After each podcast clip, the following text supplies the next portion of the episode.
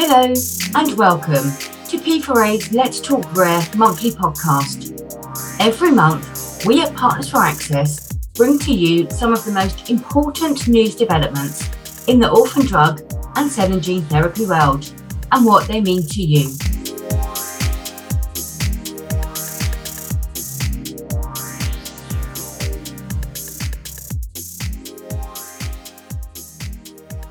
Welcome to our first episode of 2023. We are super excited to be back after a lovely Christmas and a New Year break. I'm Georgie Rack and the host of P4A's Let's Talk Rare monthly podcast. As always, I'm joined by my partner in crime, the one and only Owen Bryant. So, O, how was your Christmas and New Year? Thank you very much. It was wonderful. Um, I almost felt like there was going to be a fanfare there. um, yeah, it was it was marvelous, and it, it seemed to go on forever actually. So by the time January rolled around, I was really really ready to come back to work. How about yourself? How was your Christmas? Well, it's the complete opposite for me. I I, I worked right up until the end pretty much, and uh, I felt like I needed another two week holiday when I came back. It was uh, so busy the first few weeks of January. Um, but yeah, Christmas was lovely, very quiet and peaceful. Just chilled with the with the family, lots of alcohol, lots of food, um, and just had a nice time. But it's it's good to be back, and it's great to be back hosting another podcast. It's been a while since we've done one, so uh, I hope you're all excited for our episode today. So the theme today is trends to look out for in 2023, and the P4A team have handpicked their own trends pieces. We won't be covering all of them today. We just don't have the time, and we want to keep you, our audience, entertained, but also provide some value and key trends that you need to be aware of this year before we go into detail, I'd like to introduce our special guest joining us today. Now, we've tried to get him on the podcast a few times recently, um, so we're delighted he's joining us for today's discussion. Now, we've followed him relentlessly for years on LinkedIn, and his knowledge and experience provides so much value, not only to us, but to the pharma industry on a whole. Um, he's worked in industry for over 20 years, starting at Decision Resources as a researcher in 1997, leaving as Vice President of Global Market Access Insights in 2013. Currently, he is an independent market access consultant, has been doing this for the last eight years. So, without further ado, and get those pan pipes and the fanfare ready, I would like to introduce you to the one and only Neil Grubert. Neil, welcome to the podcast. I hope I did you justice in that introduction. I feel like we need. I feel like we need a clap there. Sorry. I'm not sure I can live up to that that hype, Owen. But thank you very much for that, that wonderful intro. Thank, thank, you. It's a pleasure for you to join us. And actually, for this for this podcast, our trends for 2023, an extremely important podcast. I think we've got some really exciting things to be discussing uh, today. So, yeah, looking forward to getting this discussion started. And thank you again for joining us. My pleasure. Thank you for the invitation. And we've not only got Neil, guys, we've got a real treat for you today. We are joined by a couple of amazing P4A'ers. So we have with us Shrishti Gupta and Jodie Lyons. Shrishti's recently joined the P4A family as a senior consultant, and this is her first time on a podcast, and the same for Jodie. Jodie joined the team as an analyst back in October last year, and again, has never been on a podcast before. So don't worry, ladies, we've got your back. We will look after you and help you through, but really excited to have you both with us today. Thank you all. Great to be here. I'm going to hand over to Obi to kick off the quick fire round before we get stuck into the trends to look out for in 2023. Over to you, Owen. Thanks, Georgie. If you've listened to our podcast, you'll know that I uh, I like to indulge in some either or questions just to give you a flavour of our guests and what their personality might be like a little bit. And usually I would say ladies first, but as Neil is our distinguished guest, Neil, I'd like to start with you if that's okay. No pressure on these questions, just a bit of fun. Um, but we always ask the same question to all of our guests Are you a town or are you a countryside person? Countryside, I'd say. And if I was to say the 1980s or the 1990s, what would you say you preferred? Definitely the 1980s. I'm so old. Great answer. Me too. Um, modern or rustic? Rustic. And are you a trainer man or a shoe man? Shoe. Um, do you like cooking or would you rather be cooked for? Cooked for. Okay, and and always end on a difficult one: robots or dinosaurs? Robots. Okay, I say difficult was random, really, but beautifully answered, Neil. Straight away in there. Thank you very, very much. Okay, let's go on to Jody. Jody, you've um, been putting together the trends piece for us, so just great work on that. Thank you so much. And also, just to introduce you, you're a bit of a swimmer. I am. So, really, the first question has got to be: Are you a town or countryside person? I would say I'm a town person. And then following on from that, the swimming. Do you like to swim in a pool or would you like prefer to swim in the sea? Oh, I'm a bit scared of sharks. So in a pool. Okay. Um, tomato sauce or mayonnaise? Oh, tomato sauce. Netflix or Disney Plus? Netflix. Okay, strong. That was a strong one. By the way, what's your favourite show on Netflix? You got a favourite one? Or? Um, I would say Dexter, my favorite series. Fantastic. Uh, We went a bit off script there, so but okay. What about would you rather never be stuck in traffic again or never have another cold? Definitely never have another cold. I don't even drive, so well, there you go. That was an easy one. It's supposed to be a hard one. And okay, all right, here's the hard one. Do you prefer Christmas or birthdays? birthdays. Okay, thank you very much, Jody. Thank you. Um, and finally, last but not least, Shrishti, thank you very much for joining us on the podcast. Thank you, Obi. Right now, again, are you a town or countryside lady? Town. Ah, another townie. And um, I understand you're a bit of a Harry Potter buff. So I was thinking, what Harry Potter? So I thought, here's here's one. Here's a difficult one. Are you a Hufflepuff or a Ravenclaw? If you had to be one of the two. Ravenclaw. Okay. Um, waking up early or staying up late? Waking up early. I have a son. oh my gosh.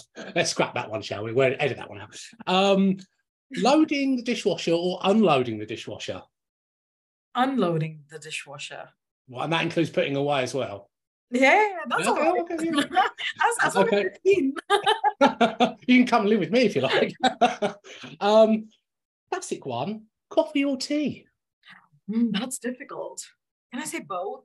No, Oh, absolutely not. tea.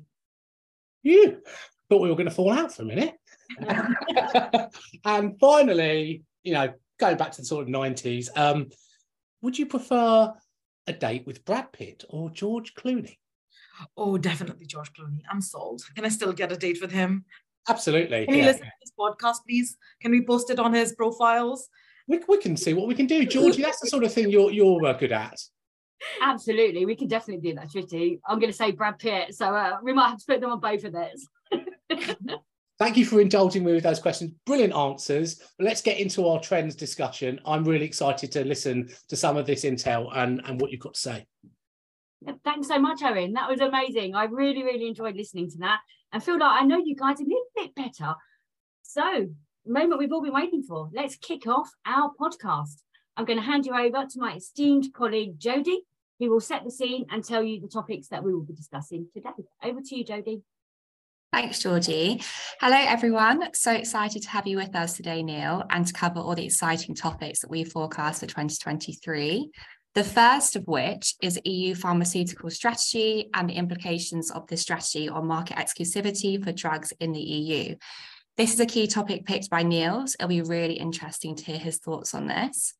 We'll also be covering key changes to orphan medicinal product legislation in 2023 and what the effect of this could be on incentivising market competitiveness, as well as budget concerns that they might bring. In keeping with this major EU change, the pharmaceutical industry is also preparing for a two-year countdown towards joint EU HTA harmonisation, and we'll be discussing what manufacturers may need to do in order to prepare for this into 2023 and beyond. Last but certainly not least, we'll be looking at expansion of hospital exemption and academic CAR T cells across the EU in 2023. So without further ado, I'll pass on to Srishti and Neil, who'll be kicking off our first topic on EU pharmaceutical strategy. Thank you, Jody, for summarizing all the topics that we will be discussing today. Um, and hi, Neil. Um, before we start discussing, let's just go back into the root cause of what led to the discussion of all of the topics that we look up for 2023.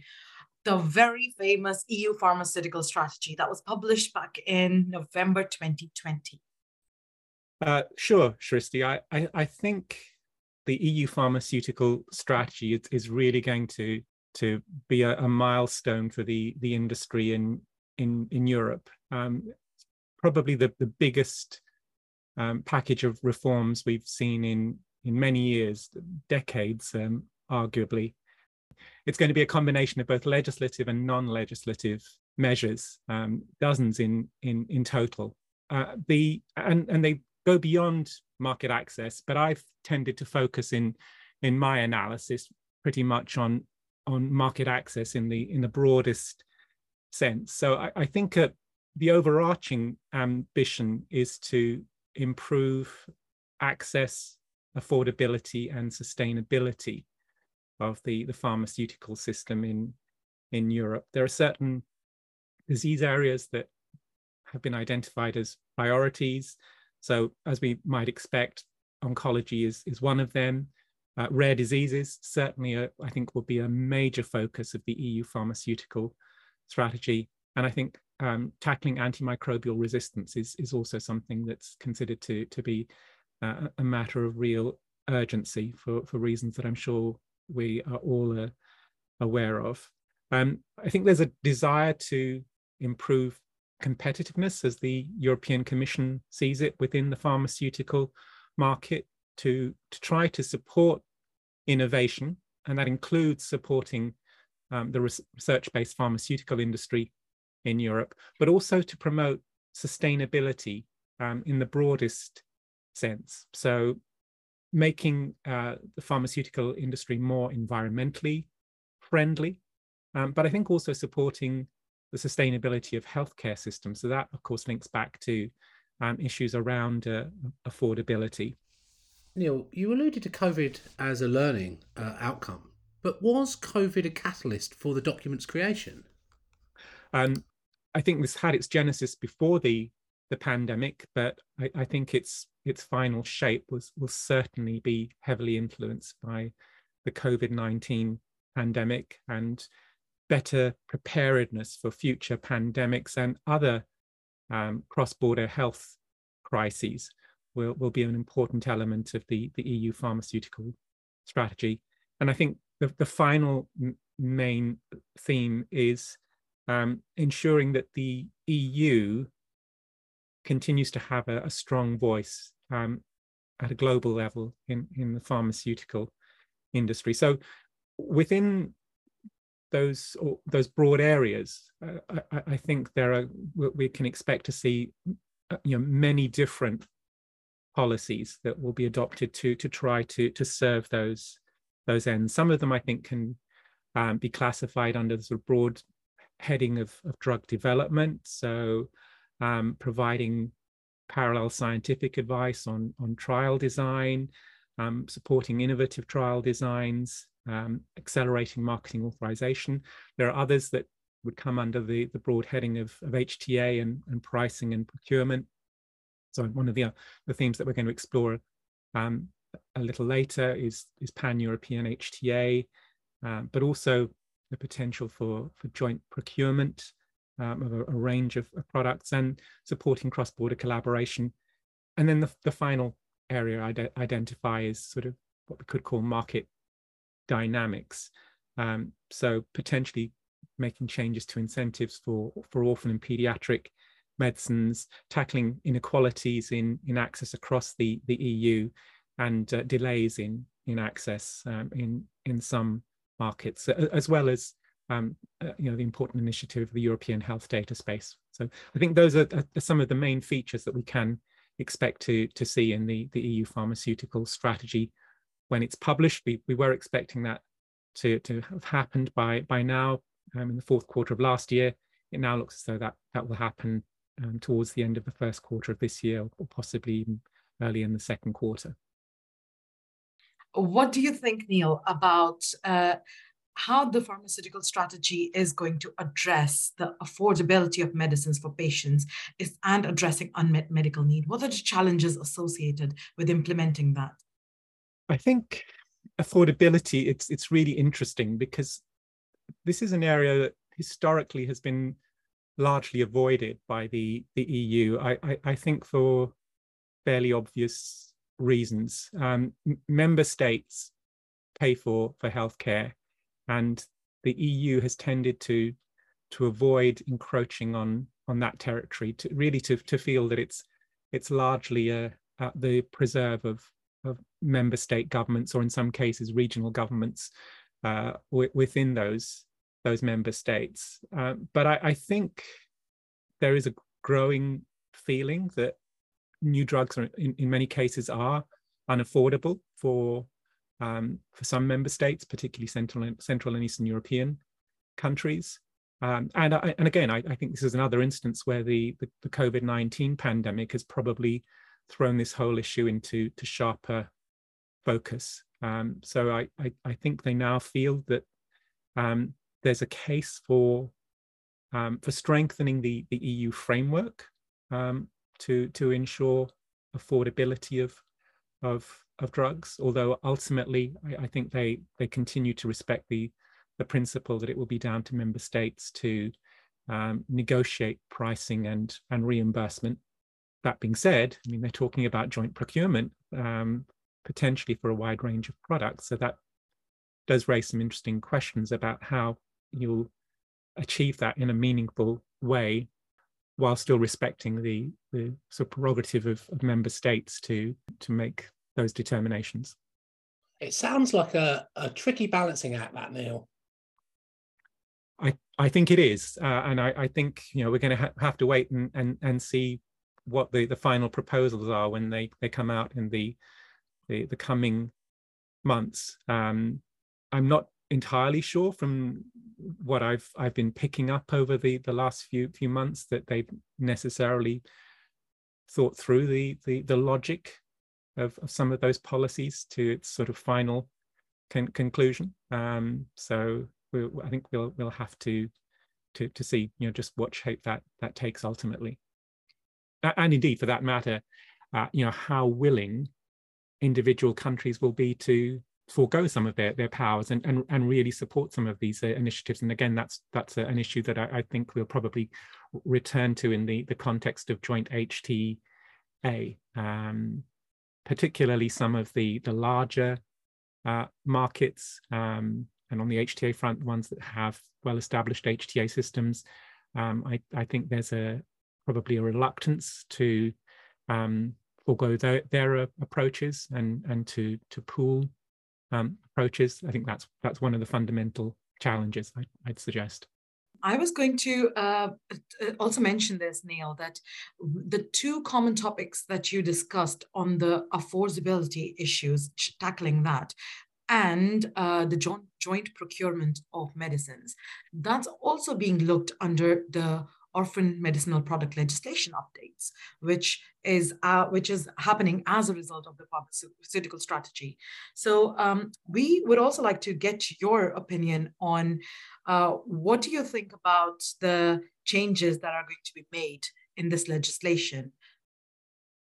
Yeah, again, we, we don't know the final form, but I think we've had some indications. I mean, there's certainly a, a suggestion um, late last year that um, that the European Commission was in, in favor of making changes to uh, market exclusivity terms. And I think that would probably have particular relevance um, in the, the orphan drug space. Um, I think overall, the, the feeling um, is that the orphan regulation and the, the pediatric regulation, for that matter, have been effective um, in in boosting the the number of of, of orphan drugs and, and, pediatric drugs on the the market. Um, in some respects, the perception seems to to be that they've almost been too effective in in in some cases, prompting the the industry to to focus um, its efforts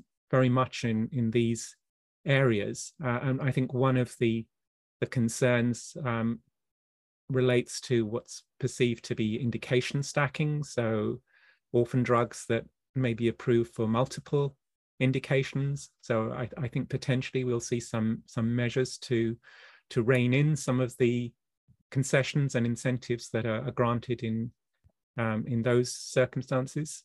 Um, I I think it's going to be really interesting to to see just how much emphasis is placed on unmet clinical need or perceived unmet clinical need and how um, that should be tackled. I, I, know there have been suggestions that 95% of rare diseases um, do not have any available therapies or you know, possibly even drugs in, in development. So the EU would like to, to see more activity across the, the spectrum of these diseases. And the, the logic that, that seems to be applied to that is, well, once you have a treatment available for a rare disease, then move on and focus on another rare disease. Um, perhaps failing to, to recognize the value that can come from having multiple drugs for a, an indication. And indeed, perhaps failing to recognize the incremental nature of, of, of innovation within the, the pharmaceutical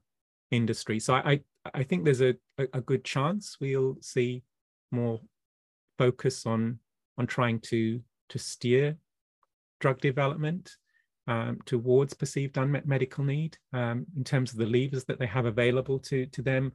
I think um, EU funding may well be targeted um, in, in those areas. Um, so I think more more broadly, you know, we'll, we'll we can expect to to see that this this greater emphasis on on unmet clinical need. Um, I think some of the other potential change that could come would would be in in the sort of criteria for defining orphan drugs, um, possibly in the um, the the prevalence criterion, some some adjustments to to to that, or um, making changes um, to to market exclusivity terms if you um, if you have multiple indications, or or indeed possibly linking um, market exclusivity to um, expected profitability um, or or level of R and D um, investment. Um, yeah, so I think those are some of the the, the changes that that we we could see in in an update to the the orphan regulation. Just a few things to consider there, then, Neil. Um, what type of reforms would you envisage happening in light of the OMP legislation? So I, I, I think potentially changes to the the the prevalence criterion um, that you know adjusting that um, downwards um, so that uh, you know you you have fewer orphan indications. Um, I think that there is every indication that we'll see changes to to exclusivity terms for for orphan drugs. Um, so to to try to avoid this this situation where um, drugs are perceived to to be excessively rewarded for for orphan um, status. Um, I think possibly uh, there there could be uh, the introduction of of launch obligations for for orphan drugs, um, and, and, I think more broadly, you know, the, the EU would like to to pursue that agenda um, of of getting companies to to launch across the EU within two years of marketing authorization. Um, and the industry, I think, has has tried to take preemptive action on on that. We've certainly seen that from from EFPIA in, in terms of of voluntarily committing to to to launch um, across the the EU within two years of marketing authorization, subject to the, the sort of cooperation of, of member states. And, and, and that in itself raises some, some really uh, interesting questions about just how that would be measured in, in practice. Um, you know, to what extent are those delays down to, to companies um, dragging their feet or um, to what extent is, is that down to the the HTA or, and, and pricing and reimbursement systems within member states, um, you know, delaying that that whole process. Of course. Um, so um, we talked about the orphan medicinal products, so uh, orphan drugs, which will soon, from 2025, will be going the joint as uh, HTA assessments in the EU. Uh, Neil, we know that this is an evolving phase, the EU HTA regulation.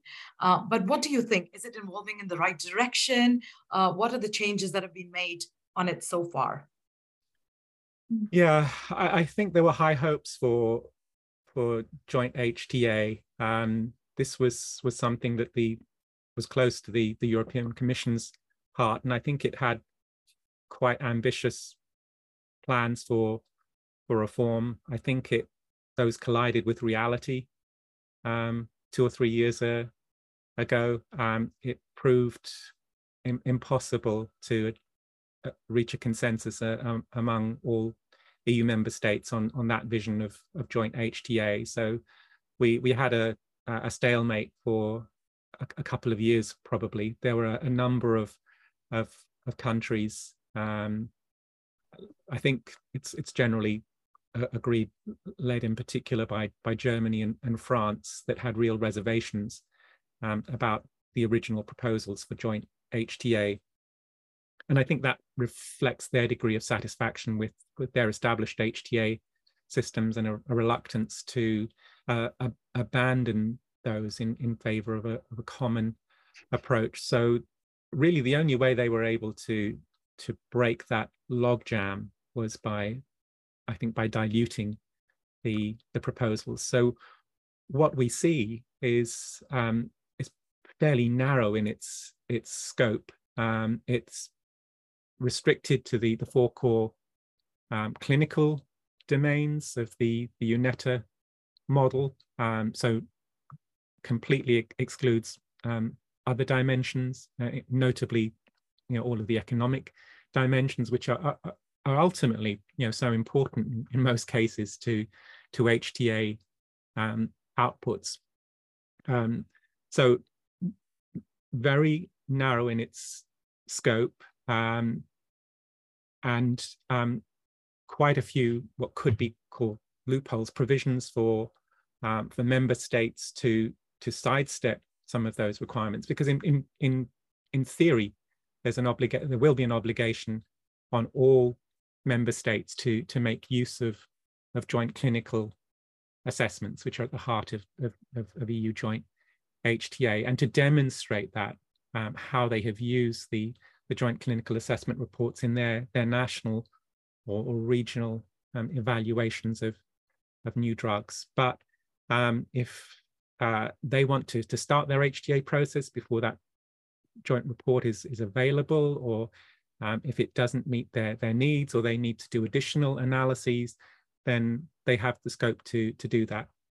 So, so really the industry's concern um, is, is that instead of reducing the, the workload, it, it could potentially increase the workload because they'll have to, to go through the, the joint clinical assessment process um, and, and then still you know, go through exactly the, the, the same processes at national level that they are at, at, at present. Um, so that's the, the concern. And beyond that, in terms of how it's shaping up in, in practice with the, um, the, the early um, deliverables from from EUnetHTA 21, there's, there certainly seems to be a feeling from the the industry that um, what we're seeing is uh, not a streamlining of the the approach, um, but really it's an amalgamation of national processes. Um, so that's a, a major concern from the the industry's point of view in addition to to that, there's a feeling that there's been a, a failure really to involve um, the the industry in, in this process in, uh, as it's happening at present uh, in de developing the, the, the methods and and procedures, and also a concern about just how active a role companies will be able to play once this is um, up and and, and running um, in in terms of of individual um, joint clinical assessments. How involved will they they be? How how much will they be able to contribute to those joint clinical assessments. Neil, in your expert opinion, uh, what recommendations would you give the pharmaceutical companies on these joint clinical assessments, given that there is so much uncertainty, it could potentially increase the workload? How should they prepare and navigate this environment?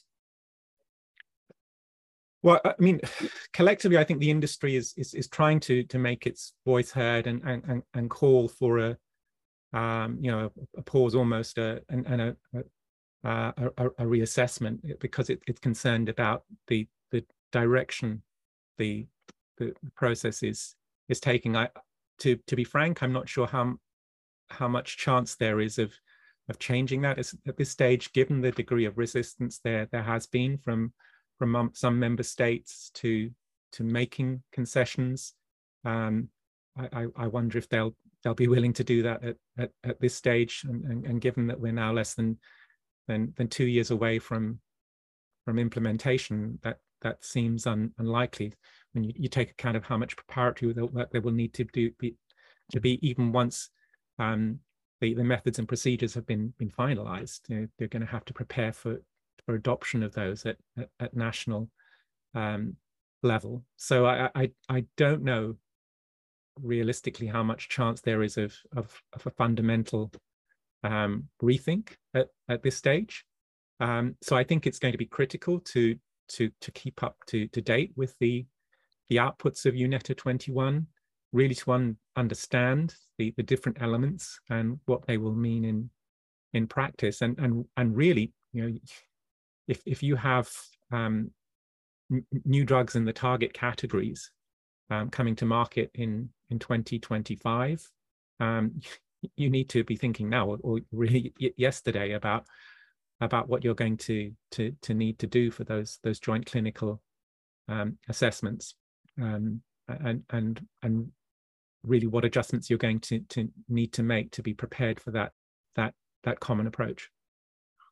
Uh, I've been sidetracked to having our conversation, and um, and I just got more involved into the risks and challenges which are coming up for cell and gene therapy manufacturers. They're going to be going uh, joint clinical assessments in 2025.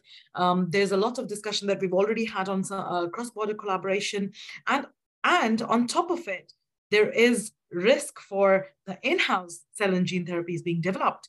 So um, what uh, what would your thoughts be on the expansion of hospital exemptions onto CAR Ts and upcoming uh, upcoming ATMPs?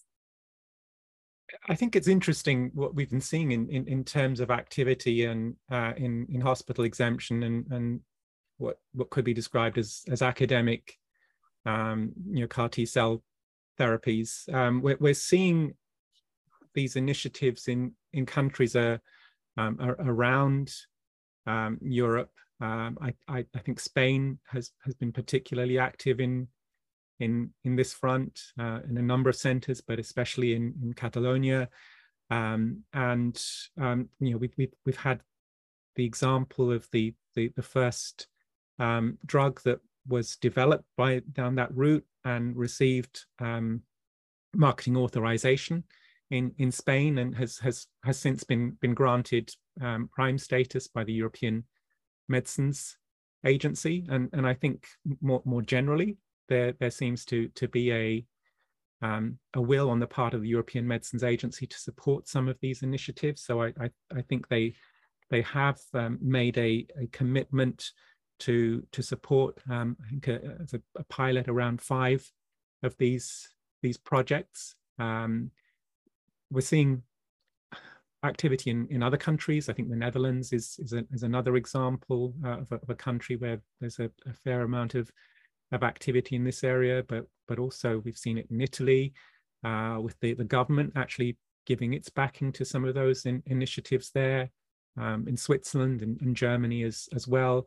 So I think what's also interesting is just to to to consider the type of, of backing um, that there is for some of these uh, initiatives in some cases it's coming from from from government. In in some cases it's it's coming from um, from uh, from private health in, insurers uh, providing funding. In in some cases it's from from from from citizens you know almost uh, i think elements of, of crowdfunding for for some of these uh, initiatives. And and the sums involved are, are you know are pretty modest by the, the, the budgets of of the big pharmaceutical industry. Um, and you know they seem to be achieving some results. I, I wouldn't want to overstate that. And I, I, think the really interesting question is is how some of these initiatives will fit al alongside um, drug development from the the biopharma industry. Um, are they competitive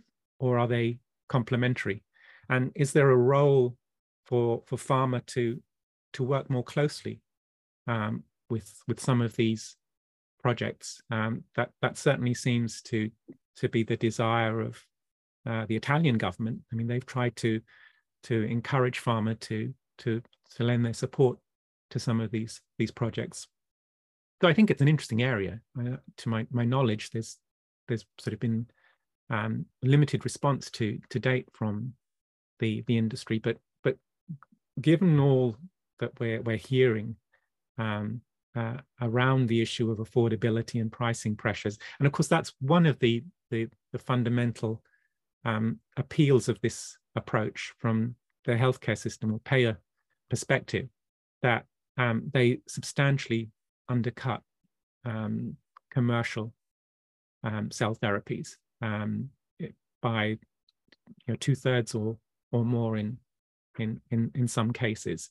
Um, beyond that, I, I, think the perception is that there are, there are other advantages to to this kind of of local ac activity um, from the patient's per perspective. Um, there there can be certain advantages in, in terms of the flexibility to adjust dosing, um, you know, managing side side effects, um, and it, it's it's and just the speed of the the whole process. If if you can do that locally rather than than you know than having uh, materials traveling you know, thousands of miles a, a, across borders.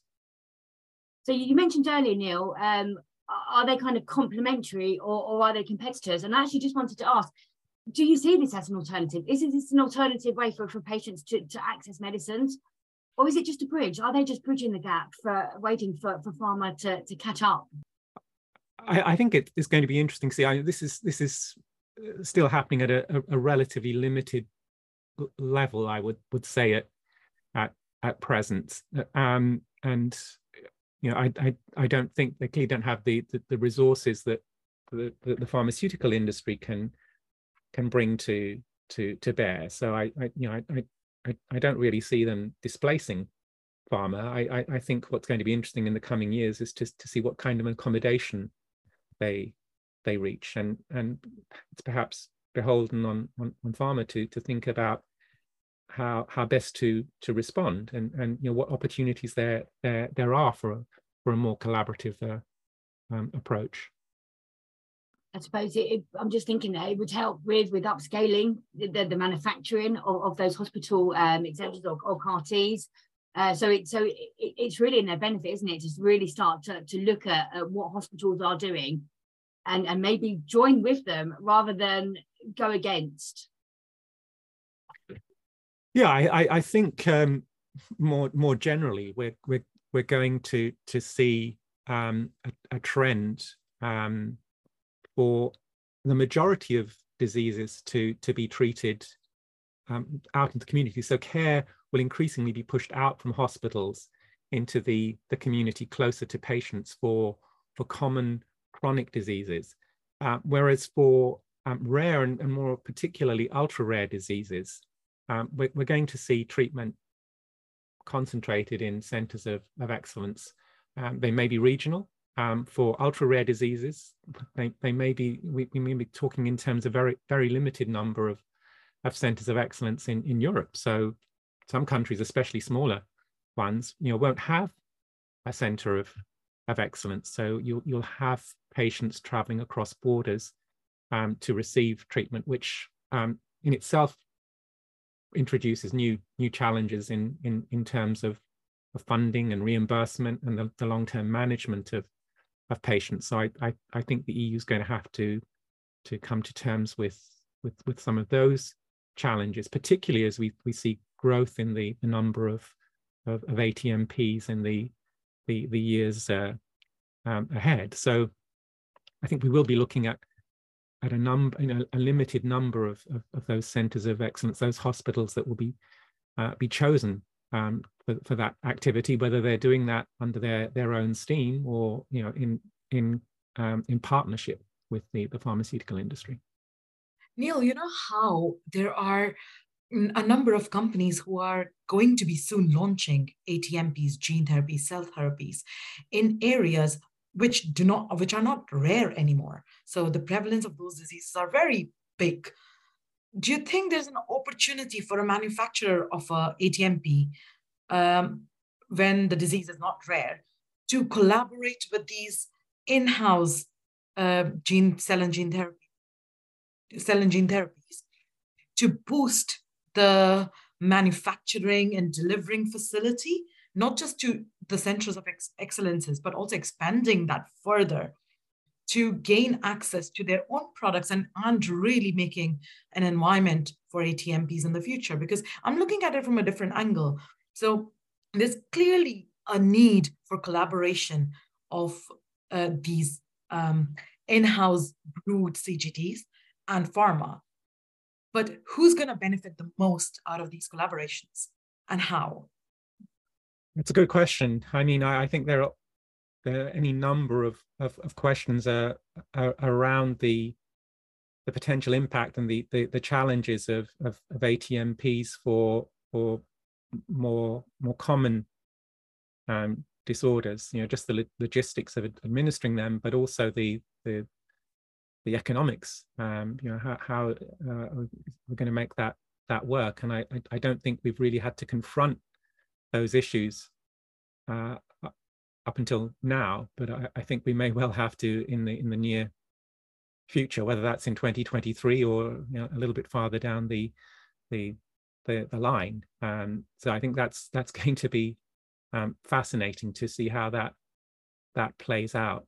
Uh, On that note, Neil, let's revisit this topic for our next trends for 2024. absolutely. That concludes the end of our 2023 trends discussion. It's been a really insightful chat, and I think what we can take from this is the broad and ever changing scope of the pharmaceutical industry. We've discussed orphan medicinal product legislation changes and how manufacturers may face reduction in orphan drug privileges. This is especially pressing trend for 2023, considering we've recently seen the drug Yescarta losing orphan drug privileges in Germany and having to undergo a full HTA. So it'll be really interesting to see how this affects manufacturers and their desirability to launch in Germany. Along with this, we've discussed drug affordability shifts and perhaps reluctancy to adopt the EU joint HTA harmonisation coming into effect in 2025.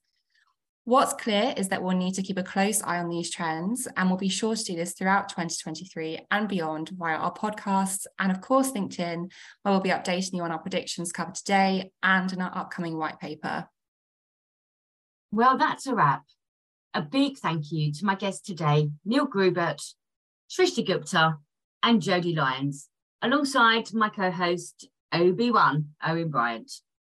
As Jodie mentioned, we have released a Trends of 2023 white paper, and that will go into further detail and also has additional trends that were not covered in today's podcast. Next month will be our Rare Disease Day special, and we will be joined by Genetic Alliance UK and a couple of patients or caregivers to share their challenges of living with a rare or ultra rare disease. This is one not to miss, guys.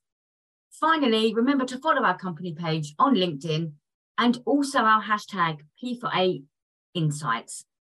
This will help you stay up to date with the latest news and what that means for you. Finally, remember to follow our company page on LinkedIn and also the hashtag P4A Insights. This will help you stay up to date with our latest news and what that means for you. As always, we will be providing value by giving our own opinions and guiding our clients navigating the challenging arena of launching an orphan drug cell, or gene therapy. Thank you for listening and see you next month.